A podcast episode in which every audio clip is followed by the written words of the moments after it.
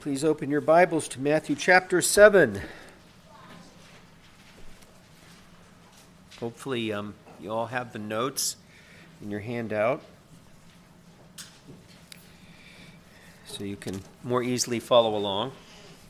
I'm going to begin reading our text at verse 1 and read through verse 14, although the focus this morning will be on verses 13 and 14.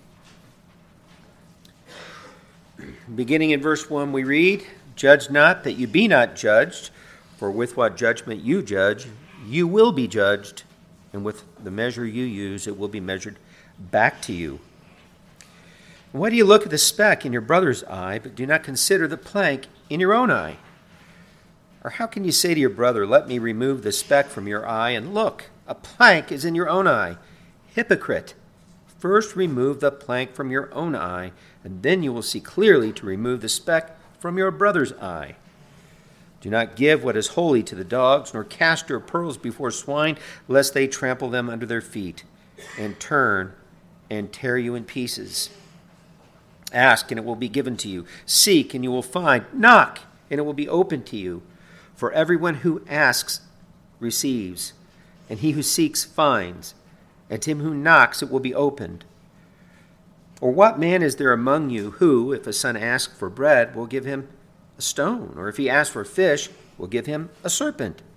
If you then, being evil, know how to give good gifts to your children, how much more will your Father who is in heaven give good things to those who ask him? Therefore, whatever you want men to do to you, do also to them, for this is the law and the prophets." I wanted to read that section of the context for you to see that what Jesus has been describing here is a life in which we're going to always be tempted to sin and need correction from our brothers, and in which we're going to have the difficult task sometimes of offering correction, and in which we're going to find sometimes that the people we seek to correct aren't who they appear to be. They turn out to be dogs and swine, figuratively speaking, unbelievers, actually. And therefore, that we're going to need to be praying a lot and counting on the goodness of our Heavenly Father to see us through. And so we shouldn't be surprised when we get to verses 13 and 14 and hear our Lord Jesus describing the road we're on as a difficult one. He says, beginning in verse 13, "Enter by the narrow gate, for wide is the gate and broad is the way that leads to destruction, and there are many who go in by it. Because narrow is the gate and difficult is the way that leads to life, and there are few who find it." Let's take a moment to pray. Holy Father, I do thank you so much that Jesus Christ has forgiven us our sins. For all of us who know you this morning, who have trusted in Christ alone, by grace alone, through faith alone, as our Savior and Lord, we thank you this morning that you have given your Son Jesus to be the wrath-ending sacrifice of our sins, for our sins, and that you rose him from the dead, and that he is seated at your right hand, having ascended on high to the highest place at your right hand, where he rules over the universe and where we can call upon him and where he ever lives to intercede for us, where we have an advocate with the Father and in whom we can place all our trust. And we thank you, Lord, not only that you've forgiven our past sins, but you forgive all of our sins, that we can always come to you confessing our sins, trusting that you are faithful and just to forgive us our sins and to cleanse us from all unrighteousness, and all because of what you've done for us through Christ. We thank you also that you've given us the gift of the Holy Spirit. We thank you that you've, through the power of the Spirit, opened our eyes so that we may see Christ, for he truly is. And you've enabled us to see and to enter the kingdom. And Lord, we pray that through the power of your Holy Spirit, Lord, you would enable us to see what it is you'd want to say to us through your word today. Because we've come here to hear what you have to say. Help us to listen, Lord. Give us hearts willing to receive what you have to say. Give us ears to hear, eyes to see, that we might better glorify you, that we might better magnify Christ, that we might leave here a little bit more conformed to his image through the power of your Spirit and by your grace. We ask all these things in the name of our great God and Savior, Jesus Christ. Amen. Often when I read this text, I seem to be reminded of a famous poem by Robert Frost. Many of you may know it because it is a famous poem. It's called The Road Not Taken. And here's what he says. Not a very long poem, but it introduces a concept for us. He writes, "Two roads diverged in a yellow wood, and saw I could not travel both and be one traveler. Long I stood and looked down as far as one could to where it bent in the undergrowth.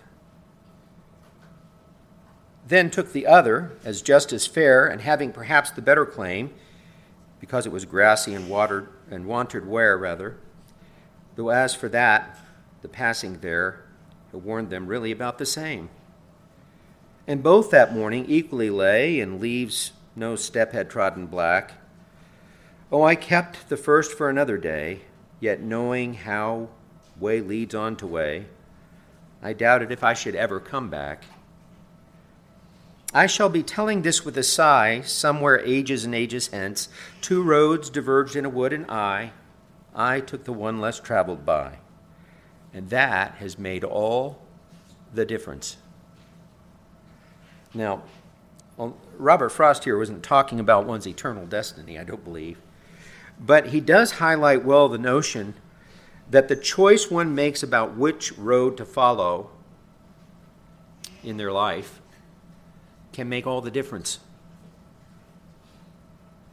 This is a point that Jesus is making in the text before us as well. He's talking about two roads that diverge in the life of everyone, without exception. Except that he's talking about a choice one makes either to follow the road to destruction or the road to life.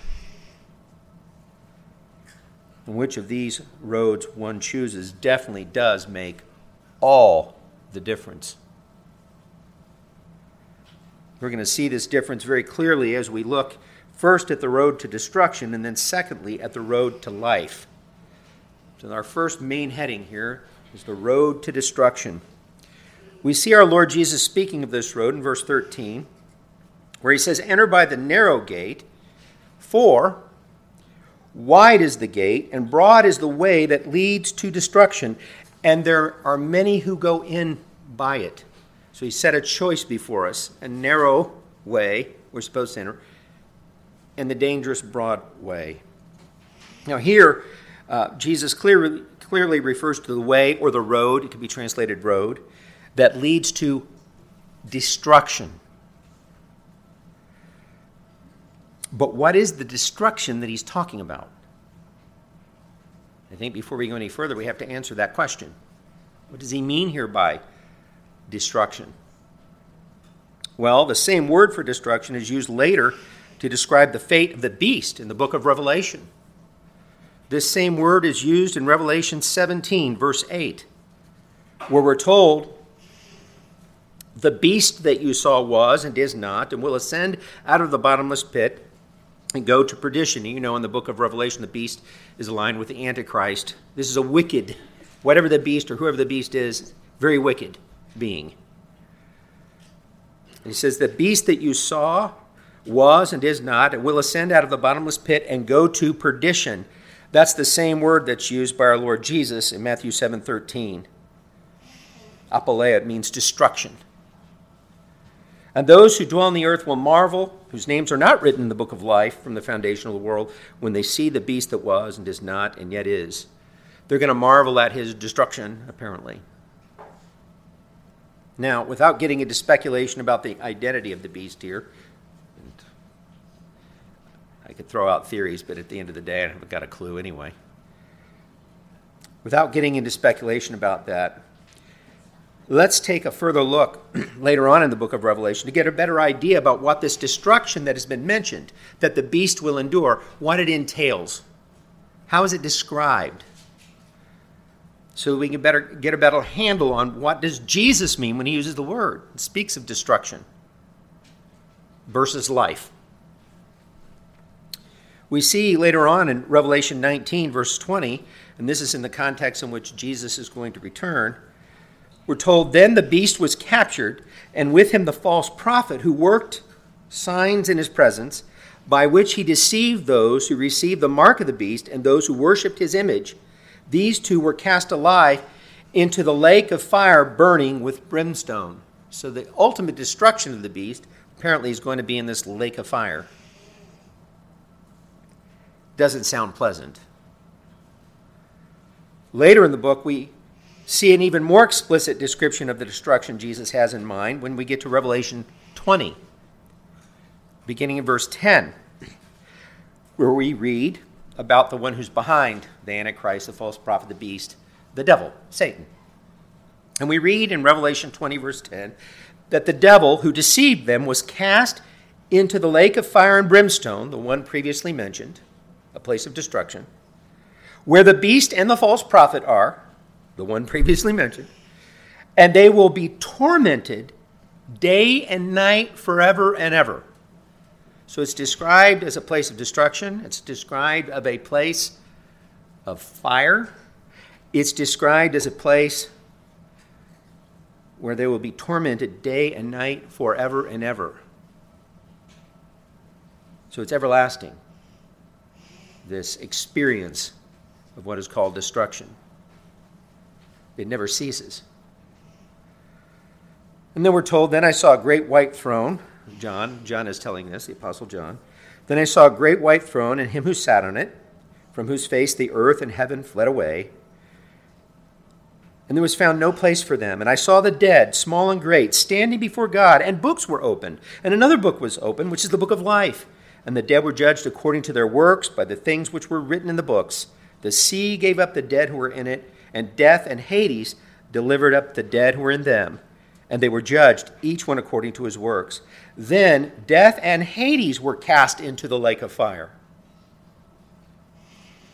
This is the second death. "And anyone not found written in the book of life was cast into the lake of fire." So you have life and death here. You have life versus destruction, right? And that's what Jesus is talking about in Matthew 7, 13, and 14. Life versus destruction. He'd already brought up these themes, right? Way before the Apostle John got his revelation. Now, that Jesus has this same fate in mind for those who follow the road to destruction is seen not only in his use of the same word to describe this fate, the same word that we've seen in the book of Revelation, but is also seen in Jesus' own teaching later in the book of Matthew, where he has this final judgment in mind. And that's in Matthew 25. And I'll just read portions of the text here that deal with destruction. This is in the parable of the sheep and the goats. And Jesus separates them.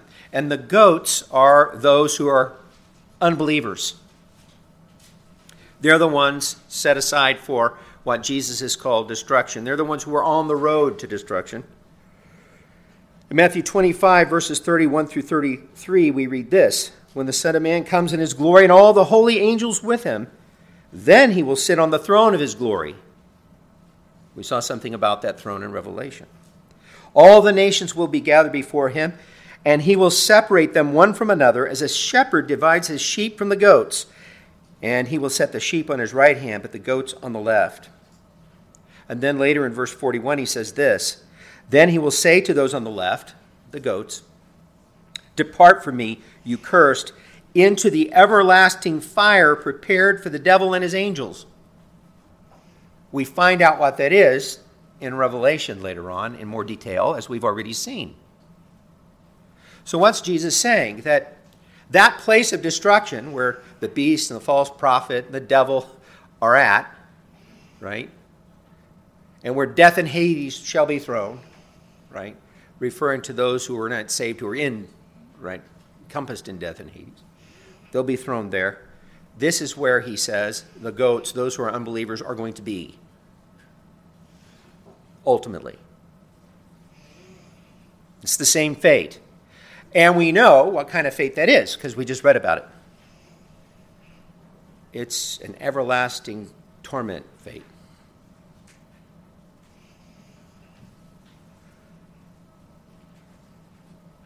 We read in verse 46 that these will go into away into everlasting punishment. We know why it's described as everlasting punishment. We get some commentary on that later on in the book of Revelation, right? So, when Jesus speaks of the road to destruction here, it's my contention that he's talking about the eternal destiny of the wicked. That's what he has in mind. But can we learn anything more in this context about this road from which Jesus, is teaching here? And my answer to that is yes, we can. In fact, we can see at least three specific details in Jesus' description of the road to destruction. First, we see that it has a wide gate.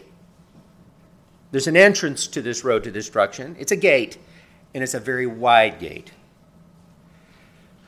which means that it is an easy road to enter upon, right? And you don't have to look hard to find this gate either. As John Stott has observed, the gate leading to the easy way is wide, for it is a simple matter to get on the easy road. There's evidently no limit to the luggage we can take with us. We need, he says, leave nothing behind, not even our sins, self-righteousness, or pride. He's right about that, as we'll see. This wide gate doesn't impose the kind of restrictions a narrow gate would impose. It's very easy to go through, and that's probably the reason why so many choose it. And that leads us to the second thing about this road. Not only does it have a wide gate, it's a broad way. It's a wide way. It's a wide road. The Greek word translated broad here in the New King James Version that I'm using pertains to having ample room, to being broad, spacious, or roomy. It could be used of a large room in which one can live comfortably and unmolested, as Baron Gingrich and Dunker put it in their lexicon. That's the kind of road about which Jesus speaks. In ancient Palestine, such a road would be much easier to travel in such rocky terrain, especially along the side of mountains, perhaps, because it's a very hilly, mountainous region, a lot of Palestine. Think about a very narrow path along the edge of a precipice and a very wide one. Which one would you rather be on, right? Which one would be easier? Well, most people would pick the wide one, right? Well, that's what Jesus is assuming here. More on that in a few moments. The point is, though, that the road to destruction is a very easy road. Just like the wide gate that leads to it, it really imposes no restrictions. It is in many ways what people might even call the path of least resistance. A person can believe anything he wants to believe on this road. It is the road of relativism. It is the road of syncretism, in which religions are meshed together. It's the road of inclusion. It's the road of so-called tolerance, where anything goes, except saying that there's absolute truth, right? It's that kind of road. Pastor Joe McKeever of Kenner, Louisiana, tells of a woman who, although a professed Christian, appears to be on this broad road. He writes this: "A lady wrote to the editor of our local paper the other day, upset that someone suggested homosexuality is forbidden in the Bible," which it is, in no uncertain terms, by the way. I know none of you are surprised to hear me say that. But "My God," she wrote, "is a God of love and not a God of judgment." We talked about that when we talked about the bad reading that people give to Matthew 7, 1 through 5 a few weeks back, right? About Christians aren't supposed to judge, and we debunked that silly myth, right? Jesus is talking about judging correctly versus incorrectly there. Not about his not expecting us to make moral judgments. He expects us to do that all throughout the text, right? And so when we say that along with Scripture. We didn't make up the rules. Homosexuality is a sin. We're making a moral judgment, and we're doing it on purpose, and we're doing it because it's the right thing to do. This woman didn't like it. So, my God, she wrote, is a God of love and not of judgment. Now, the lady is free, writes Pastor McKeever, to worship whomever she pleases. And if she wants to make up her own God who will let her do as she will, well, it's been done for thousands of years. My only question to her is, where did you find this God without standards? Certainly not in the Bible. Open it at any page, and you will see this God makes demands on his people. He sets limits on their behavior, and he holds them responsible. I suspect the writer created her God from her own imagination. This puts her Lord in the same class as a rag on a stick in Botswana, a volcano in the South Pacific, or a statuette in a Singapore flat. God-making has a certain appeal. Your creation can look like anything you choose, and it approves whatever you want to do. And I'm glad he made those analogies, because in Western culture, it's common for people to look down on other cultures who have symbols, idols of their gods, and forget that they have plenty of idols of their own. Lots of people make God in their own images. John Calvin once wrote, our hearts are like idol factories. We just have a tendency to churn them out, right? And that's why God speaks so strongly about it in Scripture. Most people's idol, number one idol, though, is themselves. That's probably who that woman's real idol was. Yes, on the broad road, you can do whatever you want. This is also the road that so many of the ancient Israelites followed to their own hurt, as the author of Judges tells us in Judges 21:25. He writes, in those days there was no king in Israel. Everyone did what was right in his own eyes. Of course, the king was supposed to have been God, the Lord, Yahweh. They didn't want to acknowledge him as such. Why? Well, that's the narrow road. They wanted to be on the wide road where you can do anything you want, think anything you want, believe anything you want. Perhaps this is why so many people choose this road, because it allows them to be and do whatever they want, whatever's right in their own eyes. And this brings us to the third characteristic of the road to destruction, the broad road, the broad way. It has many travelers. Highly populated road. Kent Hughes is on the right track when he writes this. Other than platitudes about the good of the majority or the consensus of the people, the wide road imposes few boundaries on conduct. It takes no effort to remain on its broad stretch. It inflicts a deceptive sense of freedom and independence. But the trip itself is all that it has to offer, and it is unsatisfying throughout. Many of us used to be on that road and know exactly what he means. He goes on to write, though it is the wrong road, Jesus says that many enter through it. The road is heavily traveled. In fact, most people prefer it. You are never alone on the broad road that leads to destruction. Eventually, the road comes to the edge of an abyss, and there it stops. But the travelers do not. As Solomon put it, in Proverbs 16:25, there is a way that seems right to a man, but its end is the way of death. Thankfully, however, this way of death and destruction is not the only way about which Jesus speaks. He tells us that we can choose another road. That's the road to life. He says in the beginning of verse 13, enter by the narrow gate. And then he picks this up again in verse 14. Because narrow, he says, is the gate, and difficult is the way that leads to life, and there are few who find it. Now, just as with the road to destruction, so with the road to life, Jesus has in mind one's eternal destiny. We've already seen the fate of the wicked as taught by Jesus later on in the passage about the sheep and the goats. But I want to go back there now to look at what he says about the righteous, about the sheep, about those he would say in this text are on the narrow road. He says this in Matthew 25, beginning in verse 31. When the Son of Man comes in all his glory and all his holy angels with him, he will sit on the throne of his glory. All the nations will be gathered before him, and he will separate them one from another, as a shepherd divides his sheep from the goats, which we read earlier. And he will set the sheep on his right hand, but the goats on the left. Then the king will say to those on his right hand, the sheep, "Come, you blessed of my Father, inherit the kingdom prepared for you from the foundation of the world." And then in verse 41, he goes on to say, "Then he will say to those on the left hand, 'Depart from me, you cursed, into everlasting fire, prepared for the devil and his angels.'" And then in verse 46, "And these will go into everlasting punishment, but the righteous into eternal life." I read that about the wicked again to see the contrast. The righteous into eternal life. There's everlasting punishment or there's everlasting life. There's destruction or there's life.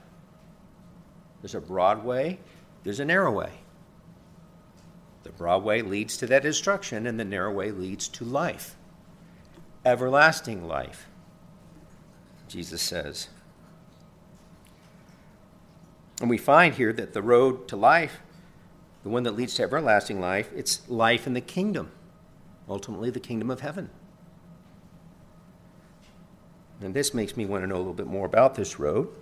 So I'm happy to see that our Lord Jesus, just as he did regarding the road to destruction, goes on to give us three specific details about the road to life, in contrast to the road to destruction. First of all, it has a narrow gate.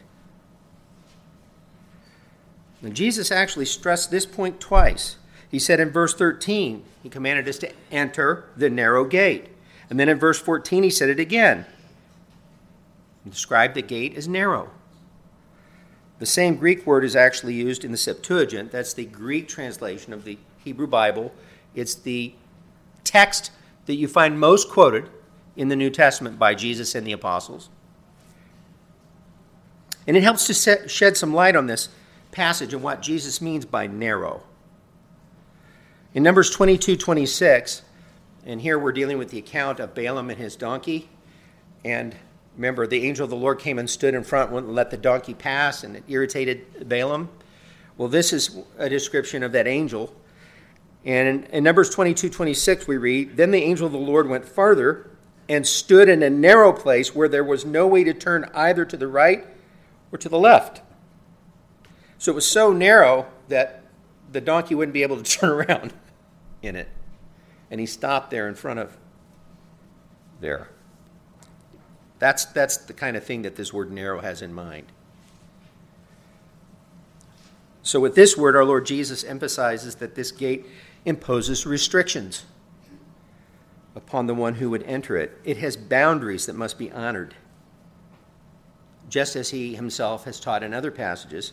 For example, we read in John 10:9, our Lord Jesus says this, "I am the door. If anyone enters by me, he will be saved and will go in and out and find pasture." There's only one door. That's through Jesus. You only enter into life through Jesus. So when he says to enter through the narrow gate, ultimately it's through faith in him that he's talking about entering, right? He says in John 14:6, "I am the way, the truth, and the life. No one comes to the Father except through me." The narrow gate through by which we enter onto the narrow road, right? That's faith in Christ. He's the gate, ultimately. So the narrow gate is not the inclusive gate by which one gains access to the road to destruction. Rather, it is an exclusive gate. You can't believe in anything you want. You can't believe in any God you want. You must trust in Christ as the way, the truth, and the life to be on the road to life. And in Christ alone and in no other. And we should never be ashamed to make this exclusive truth claim, just as the Apostle Peter made it. We read in Acts 4:12, he said there nor is there salvation in any other, for there is no other name under heaven given among men by which we must be saved. And there he's referring to Jesus Christ our Lord. We must be careful to proclaim this truth with boldness, with clarity, especially in our increasingly pluralistic and relativistic society. Our society is all about the broad road that leads to destruction. And they're seeking to broaden that road every day and make it broader and broader, even, figuratively speaking. The road to life has a narrow gate, and we must say so. One way to the Father, and that's through faith in Jesus Christ our Lord. One way of salvation, one way of life, and one only. But not only does the road to life differ from the road to destruction because of its gate, it also differs in that it's not a broad, easy way, and that leads us to the next thing that Jesus tells us about it. It's a difficult way. It's hard. It's not easy.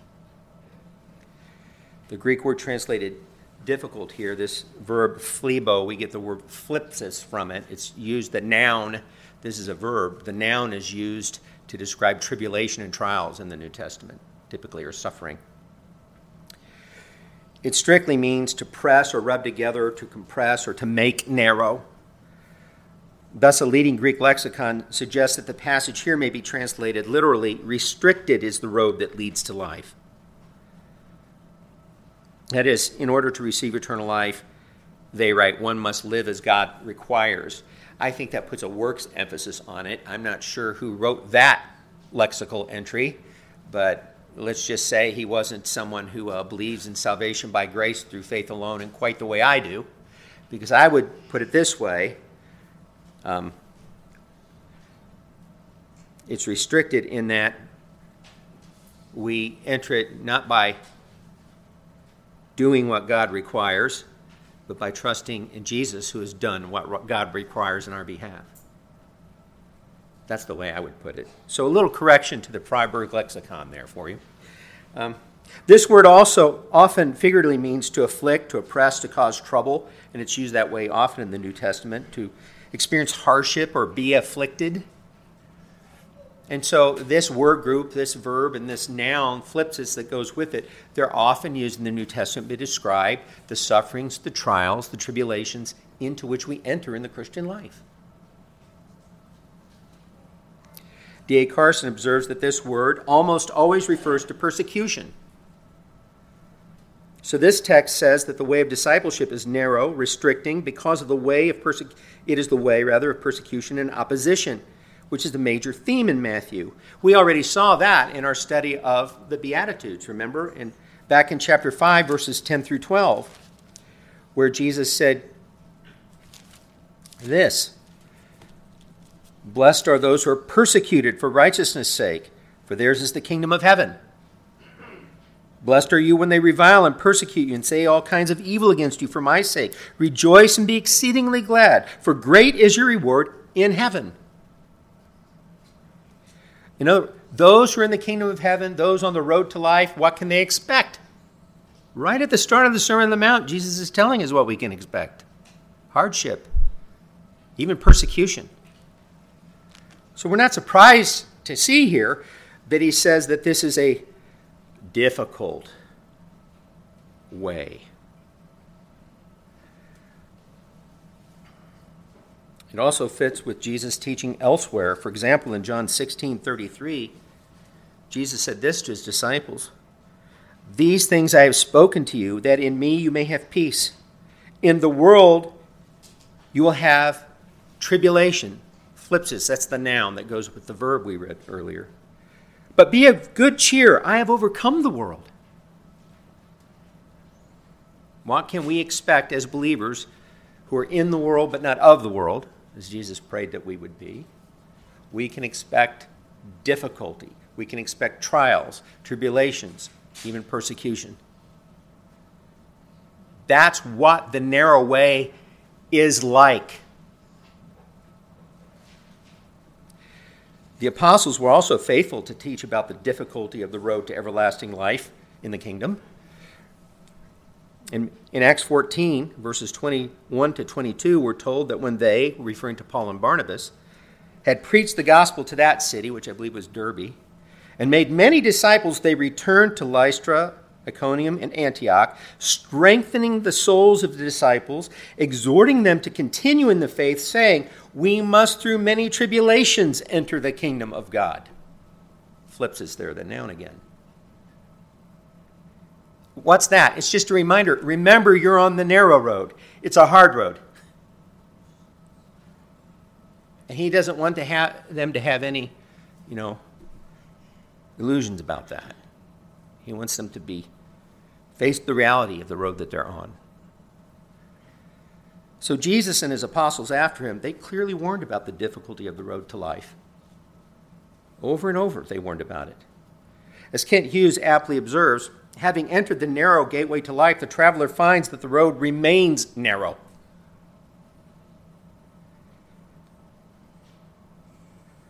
Christ is absolutely upfront about the fact that the road remains narrow and difficult. There is no attempt to lure us onto the road with assurances that though it will be difficult at first, the road's contour will eventually widen. It doesn't do that because it isn't true. How unlike Christ and the apostles so many teachers and preachers are today, right? The last thing they want to mention in their pulpits is how hard the Christian life is supposed to be. Not just can be.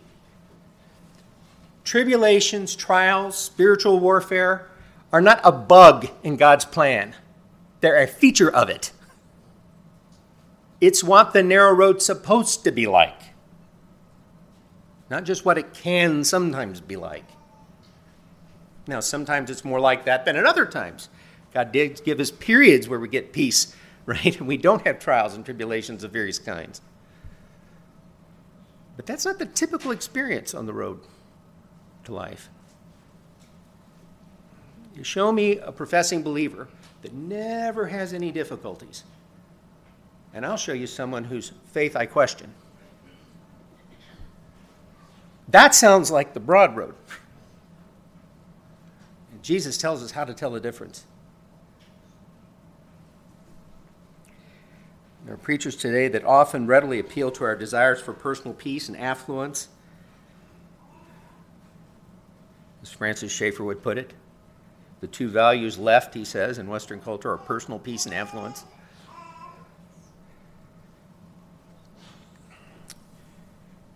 Many of them overtly preach that God has given us all the money and healing we could ever want.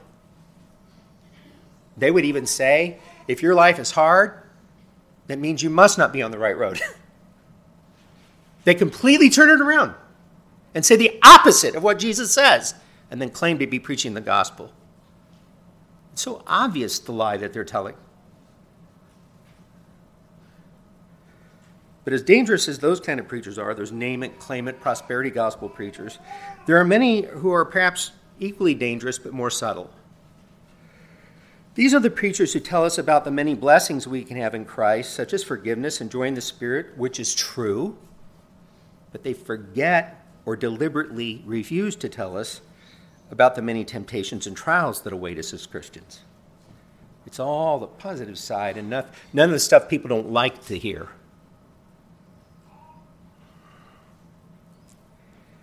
They tell us of victory in Christ, but they don't tell us as readily about the many battles that there are left to fight.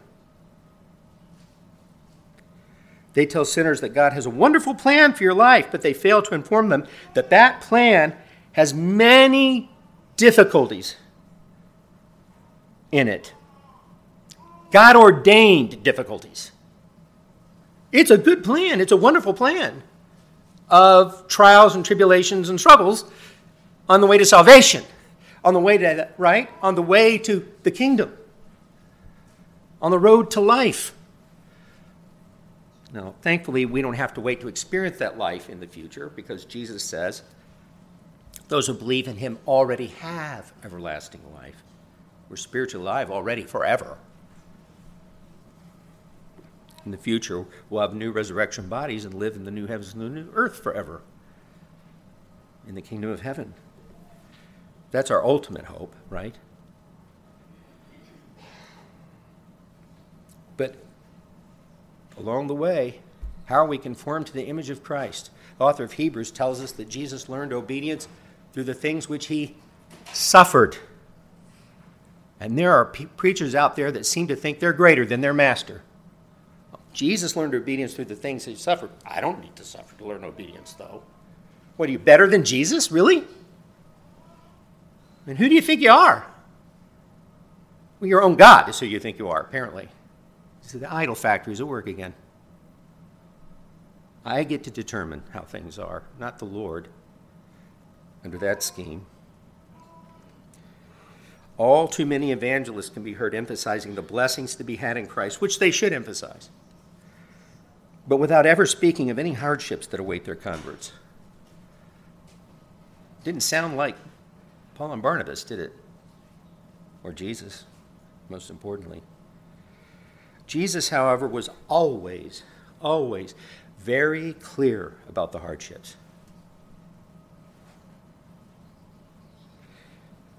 We're in the Sermon on the Mount, this famous teaching he gave.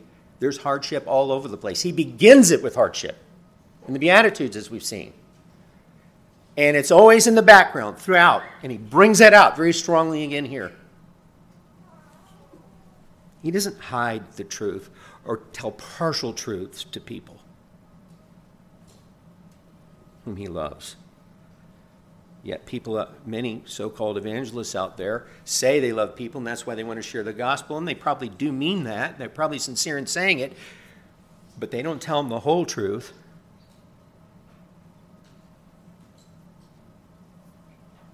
And that's sad. And no wonder there were so relatively few people who responded positively to Jesus' message. People then don't like to hear about hardship any more than people now do. People are people. People have always been people. People have always wanted the path of least resistance. Always, no matter what culture you go to, no matter what time in history you go to, people are people. And they want an easy way. And that's why idolatry has been the norm everywhere. And still is today. Everywhere. Not just in some countries. Everywhere. People have always been people. They've always been sinners. And this is what sinners are like. Jesus wasn't stunned then by how few people responded positively to his message. Didn't surprise him in the least. He knew this was to be expected on the road to life, which leads us to our final aspect of this road to life. It has few travelers. It has few travelers. Now, I think Jesus said that to encourage rather than to discourage his disciples. How easily we can begin to think that because we're relatively few in number, maybe we've made the wrong choice. Sometimes when you're in a minority, you feel like maybe there's something wrong with you. Jesus doesn't want his disciples or us to think that way. I mean, we might think, how can so many people be so wrong? Well, they're sinners, that's how.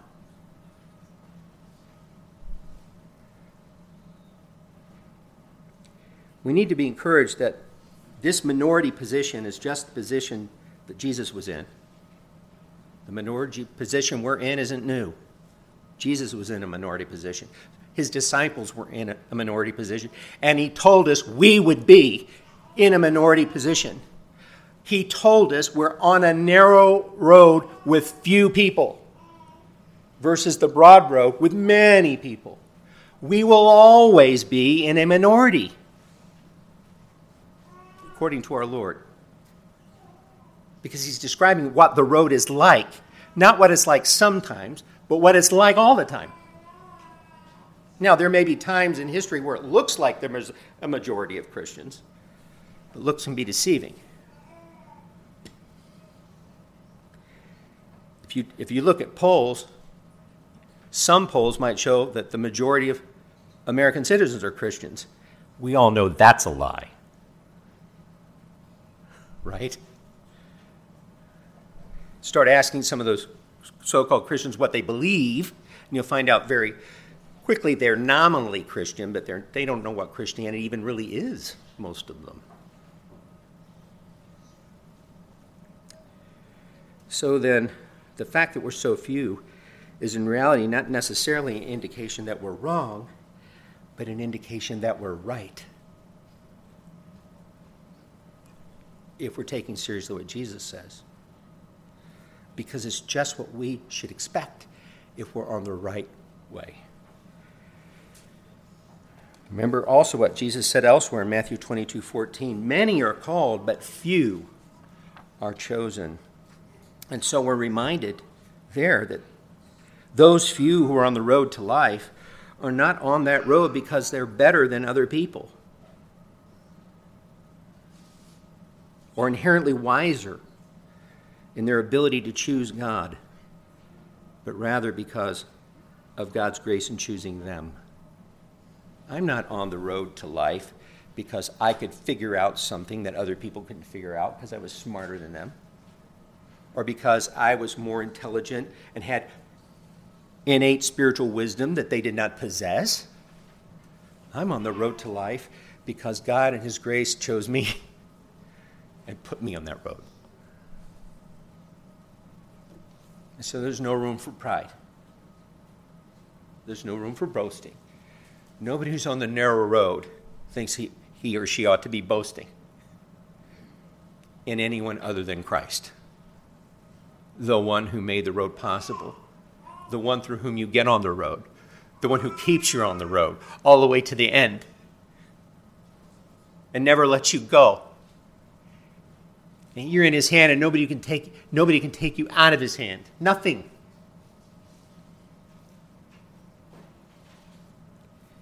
We're on the road. We stay on the road. We get to the end of the road because Jesus puts us on the road, keeps us on the road, and takes us all away.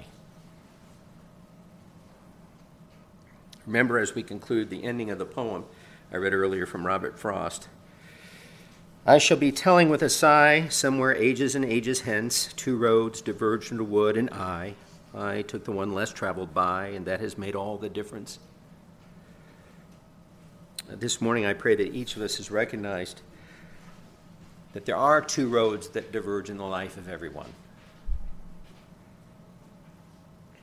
The road to destruction, the road to life, and the one less traveled by is the right one, the narrow road, and it makes all the difference in the world. For those of you who may not yet know Jesus as Savior and Lord, we're currently on the broad road that leads to destruction. Thankfully, it's not too late to get off that road. Thankfully, you can get on the right road today. How do you do that? I've already said. I quoted you Jesus' words. He said, I am the way, the truth, and the life. No one comes to the Father but by me. He is the gate through which you enter into the sheepfold. It is through Christ that you enter onto the right road. You trust that Jesus Christ, you believe the truth that Jesus Christ was born of the Virgin Mary, when it was fully God and fully man in some mysterious way, yet in one person. We don't understand this. There's a lot we don't understand about God because He's infinite and we're finite. That means there's always going to be a lot we don't understand about God. Forever we'll be learning about God, I suspect, in heaven, because He's always going to be infinite and we're always going to be finite. So there's things we don't understand, but we know this is true. Jesus was fully God and fully man in one person, in such a way that His deity didn't detract or add to His humanity, and His humanity didn't detract from or add to His deity. We do not understand it. But He lived a perfectly sinless, a perfectly righteous life, doing for us what we cannot do for ourselves. Keep the law. Live righteous lives. He did it in our place. And then he died on the cross in our place. And God poured out the wrath on him that we deserve. And having conquered death, he rose from the dead. And he ascended to the Father's right hand. And he reigns forever over the universe. And he is alive now, offering you the narrow gate, saying if you put your faith in him, you don't trust in your own efforts, your own ability to do anything. You put your faith alone in Christ alone, that he will save you by his grace alone, and he will give you the free gift of everlasting life. He will forgive you all your sins. And then you'll be on the difficult road with the rest of us, where, even through all the difficulties, you'll have peace that passes understanding and joy unspeakable. Those things are true. You find them through the difficulties, because of the difficulties, rather than in spite of them. That's the road. For those of us who already know Christ, who are already on the narrow road, we need to remember to give God all the praise and the glory for it, because it's by his grace alone that we're on this road. None of us deserves to be on it. We know that. I also pray that we won't be discouraged when we find the road difficult and with so few travelers on it, thinking that maybe we made the wrong choice. After all, how can so many people out there be wrong? We need to remember that the fact that it's difficult and there are so few on it isn't an indication it's the wrong road. It's an indication it's the right road. And we need to be encouraged by that. These should strike us as encouraging words from our Lord. We live in a time and place where large crowds and plenty of hype are what most people consider to be the indicators of true success. But we have to remember not to judge our supposed success or lack thereof by standards set by people on the broad road. They haven't got a clue what success is in the kingdom of heaven. It's time churches stopped listening to them when they try to gauge the success of their ministries. They have no idea what they're talking about. Why on earth would we listen to them? We have the Word of God to tell us what success in ministry looks like. And that's where we should go to find it. We need to judge our efforts in accordance with the standards of the narrow road that leads to life, in accordance with the Word of God and not the wisdom of men.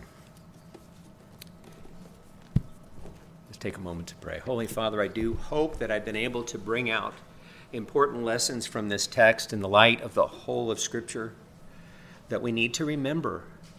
It's so easy to get downhearted, to grow weary in well-doing, as the Apostle Paul put it, when we encounter difficulties in this life, struggles, pain, sickness, death of loved ones, persecution even. It's easy to grow weary in well-doing, which is why your word warns us not to grow weary in well-doing. Lord, help us to always remember that it's in our weakness that you are strong. Help us never to forget that you put us on this road. You'll keep us on this road to the end. We can always trust you for that. For anyone here today who is struggling and feeling weary because of the trials they're going through, I pray that you would encourage them, that what's happening to them is not some strange thing, but it's common to all true believers, and it means that there's something right with them, not that there's something wrong with them. It means that you love them, and you're teaching them obedience through the things that they're suffering. It means that as a Heavenly Father, you're disciplining them perhaps, or you're certainly conforming them more to the image of Christ through their struggles. And help them not to become discouraged, I pray. And for any who has not come yet to know you, we pray that he or she today will bow the knee to Jesus as Lord and receive the free gift of everlasting life, forgiveness of sins, and the joy of being on the narrow road. We ask these things for our good, but most of all for your glory, and in the name of our great God and Savior, Jesus Christ. Amen. Thank you once again for your kind attention.